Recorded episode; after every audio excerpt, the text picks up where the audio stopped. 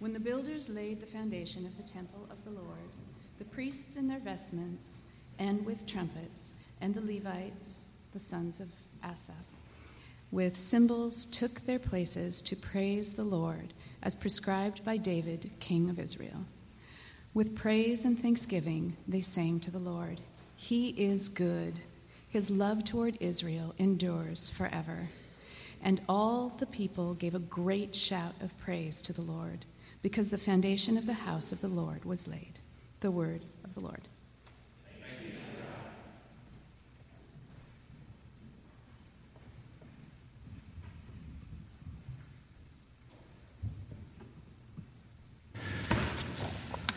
Good morning again, everyone. As has been said, there are a lot of new faces here. I'd love to meet you if I haven't done so already. And I will be out of the pulpit. No one will be in the pulpit next week. Um, and then the following week, our own uh, Pete Sommerfeld will be preaching, so I hope you'll be excited about that. Um, it'll be a very different time and encouraging time, and um, hope everyone could be there. Then next week, we'll have uh, Jay Braben from our sister church uh, in North Portland that'll be preaching. So I'll have actually three weeks out of the pulpit, so thank you for that rest, and we'll get back to our Great Prayers of the Bible series after that.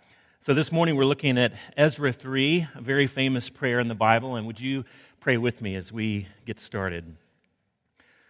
Father God, I pray that you would help us to learn from this prayer, to learn how to pray, but beyond that, to pray the gospel, to pray grace, to pray your acceptance and your love and your forgiveness for us, and to have that well up in thanksgiving. And Lord, I pray that if there's anything that marks our prayer life, it would be thanksgiving.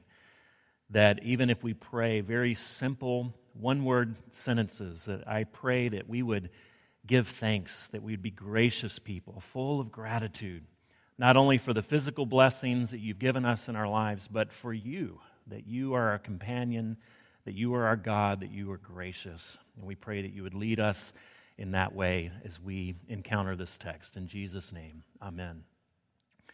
In recent years, people have seen the face of Jesus in their toast, in tortillas, in pancakes, in Cheetos, in dental x rays, in clouds, in shadows, in walls, in pie, and in star clusters. Some of these things have been sold on eBay there's a casino, an online casino that actually buys these things so that they can invite people to come and see them. And people actually get in their car and drive to go see faces of Jesus that have been burnt in toast. And if your image of Jesus is a long haired white guy, they're pretty good representations. Go online today and you'll be able to see wow, that looks exactly like Jesus.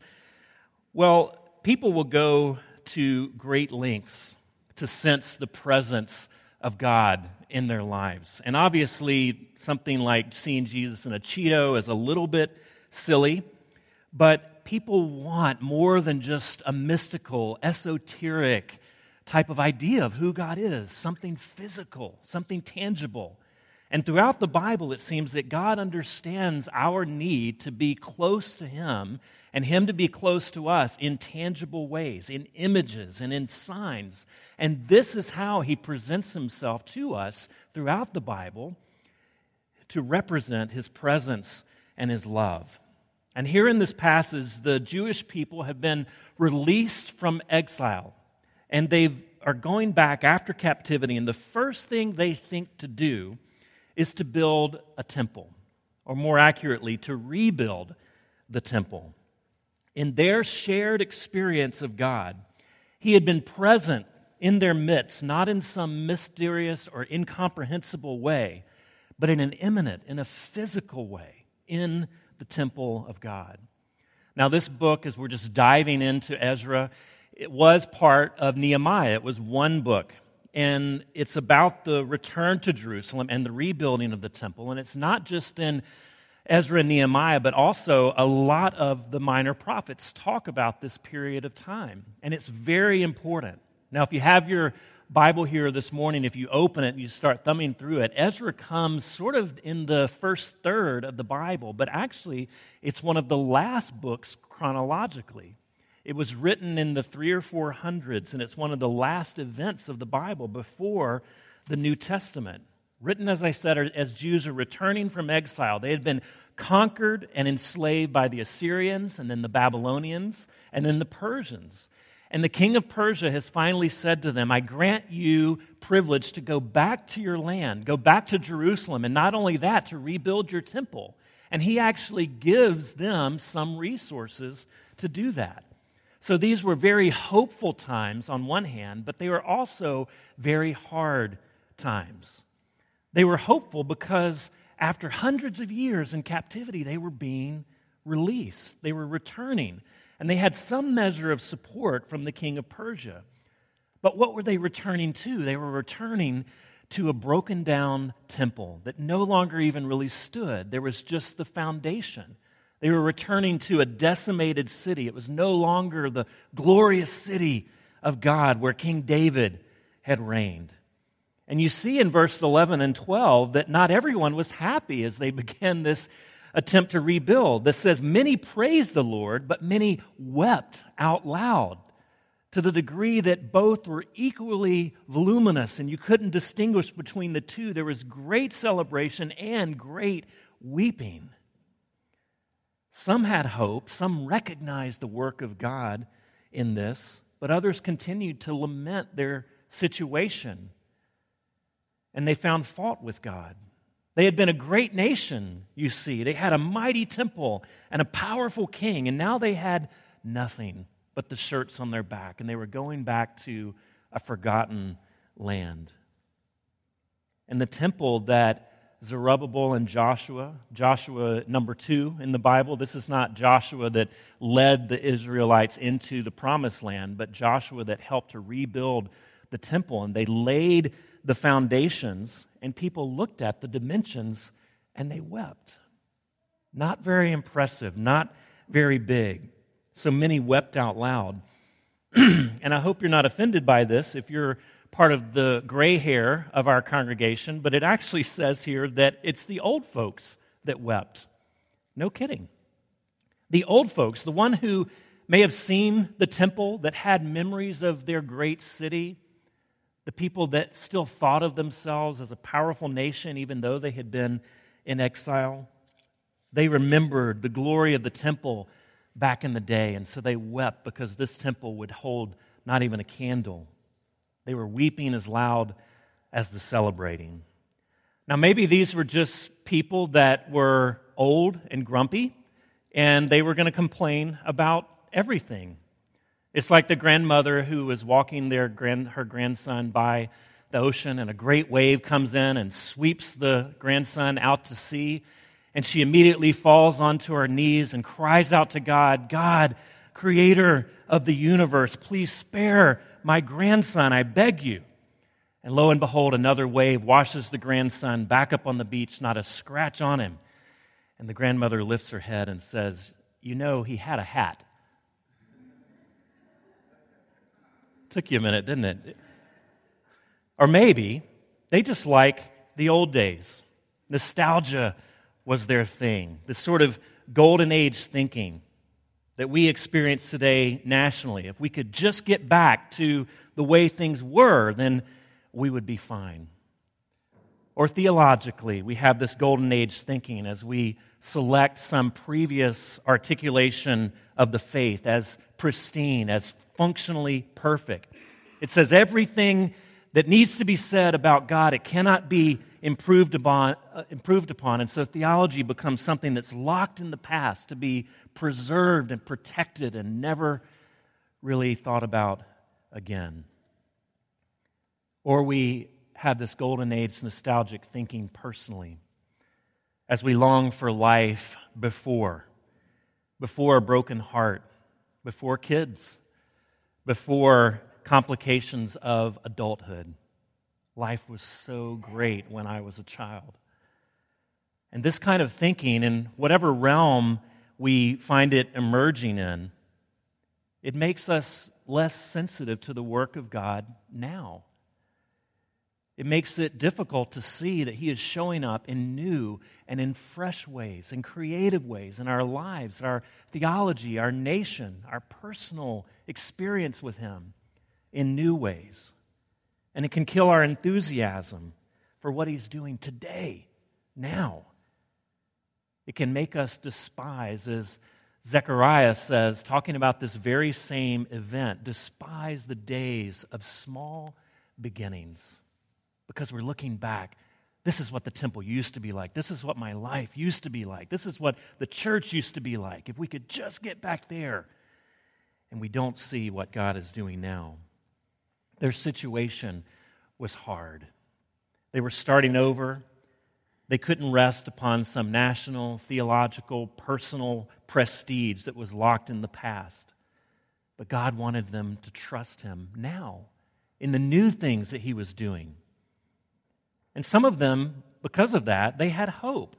They would remember Jeremiah 33 that though they went into exile and that God allowed them to go into exile because they had so fully turned their hearts away from Him, that He allowed these invaders to come in and wipe them, wipe Jerusalem off the map. They also had God's promise in that time that He would be the one to restore them. They knew, in other words, that they would hear the voice of God again, and now that promise was coming true. It was beginning to be fulfilled, and those who had eyes to see could see it in the dimensions of the temple. And so in 11, with praise and thanksgiving, they sang to the Lord, He is good, and His love toward Israel endures forever. Sometimes in our hardship, we simply need to hear that you will indeed see the goodness of God again. You will indeed sense His presence again.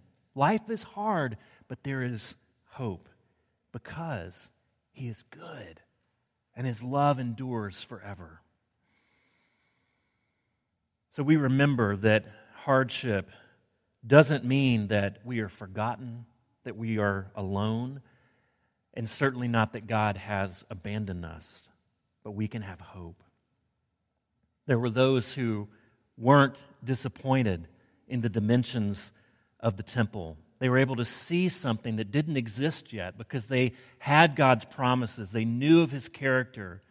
And they saw that something new and fresh was happening again in their national life and in their personal lives.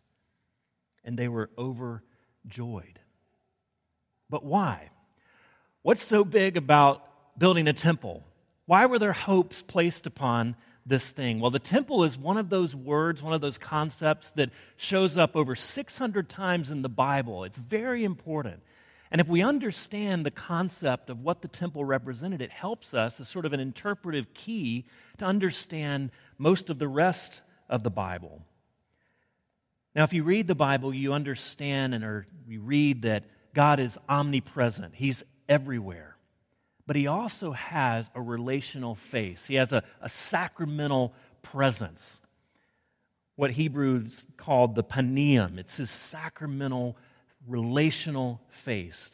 And it's where he says most clearly, though he is everywhere, he says in these signs and in these things, in these buildings, that He is with you and for you. God doesn't just give words, but He gives signs. Think about Him walking in the Garden of Eden. He reveals Himself as a burning bush to Moses.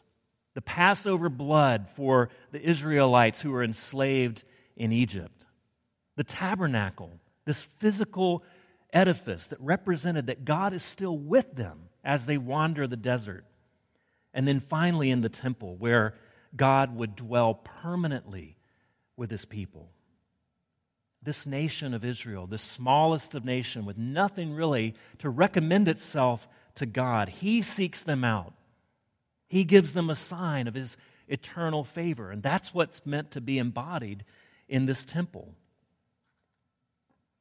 That's why those returning from exile were so eager to rebuild Solomon's temple. They couldn't conceive of relating to God any other way than having this edifice that they could go in and make sacrifice. And it represented that God had come down to them. But let's remember the other side of this temple that the temple was a sign of God's presence and His grace, but it was also a little bit ominous. It was a forbidding and an imposing sign because you could only come into His presence to some degree and you had to bring an offering, you had to bring sacrifice. And you could only dwell in the outer courts. You could only worship in the outer courts because God dwelled in the inner courts, in the Holy of Holies, and it was dangerous to go there. Only the high priest could go there once a year. And he wore bells so that if he died, everyone else would know and the priest could drag his carcass out of the holy of holies that's what the temple represented is that god is holy you can't look upon his glory and live. He was present in the temple, but it was still just a place, it was still just a building. In many ways, it was a sign of his presence, but also a sign that delineated his separation from his people. In other words, he's saying, I am with you in a real but a limited way, in a dangerous way. Rudolf Otto was a sociologist in Germany, and he studied all the world religions. And he came up with what he called numinous awe to describe how human beings feel when they get into the presence of the holy. And what he says is that we're all torn with this enormous contradiction of two passions we have fear and we have a fascination with the holy. And so we have this approach avoidance conflict I want it, but I'm afraid of it. We're built for it, and yet we're scared of it. Does this describe, in some degree, your experience with God, your idea of coming into His presence? Most people I know, most people I counsel, I see this in my own life that we wrestle with this some degree, this approach avoidance conflict. Am I fit to stand before God? Can I come into his presence? God is fascinating. And at some level, we know that we need him, but we're also scared of him. And many of the most famous images of God are very scary. Who am I to stand before God? Moses was told that he can't look upon God's glory and live. Fascination and fear, attraction and anxiety. But here's where the story gets really interesting because John 1 tells us that the Word of God, Jesus, the Son of God, was made flesh and he dwelt among us and we beheld his glory. The thing that Moses couldn't see or he would die, we now behold the glory of God in the person of Jesus. Who could see it? Who could touch it? Tax collectors, prostitutes, lepers, not just the priest anymore, but the lost and the least. These are the people that came to see and touch and talk with the glory of God. John actually tells us that the Word became flesh and it tabernacled among us. In the original language, it says he pitched his tent. This is a callback to how God revealed himself to Israel in the wilderness. In a more perfect way, just as God came among Israel and dwelled in a tent in their presence to say, I am with you, I am for you, I haven't forgotten you. Jesus comes and he says that he tabernacled among us. And later, Jesus tells us that he is God's not only tabernacle, but his temple. What the temple represented, he fulfills and he perfects. Jesus comes, and there's clearly fascination. People have been fascinated by Jesus for 2,000 years. We now see him in our toast. But now, it's fascination without fear. It's attraction without anxiety. You see, there's nothing to be scared of in Jesus.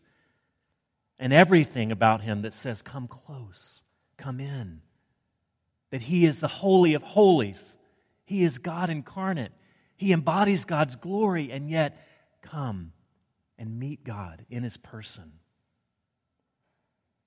He tabernacles, he brings the presence of God to us, to all who are undeserving. He says, Come in and be made new. Ultimately, you see, Ezra is writing down the praise of God's people, not simply regarding this one episode of rebuilding the temple, but he's writing down this prayer because of who God is, because of his character. He is good, and his love towards Israel endures forever. We've talked about these prayers as sort of models, and what a great way to start. If you don't know what to pray, if you're lost, just pray that. He is good, and his love endures forever. He is the one who relentlessly pursues his people. We don't get to him, but he comes and he gets to us. He comes for us progressively, more real, more tangible, more relational, more personal until he comes in person, face to face. The glory of God comes in the person of Jesus. And instead of killing you, it invites you in and it gives you life. And so the message in Ezra, the message in the gospel is come out of the exile of sin and self salvation and be made new. Come to his table, not as strangers, but as those he has called and loved and accepted and is made new in his death and his resurrection. Let's pray. Father God, I pray that we would hold in tension these images of you, that you are holy, that you are to be revered. And the Bible even says that we are to come in fear of you, in awe of you. And yet you send us your Son who comes in a weak form, in the body of a man who lives a pauper's life and is killed on our behalf. And so you are approachable. Lord, let us cling to both of these images of you. And Lord, let it motivate us to live holy lives and yet humble lives. Let us live obedient lives and lives that we know that we can't fully obey, and you have paid for all of our sin. And Lord, let that cause us to stand in awe of you, of your gospel. We pray in Jesus' name. Amen.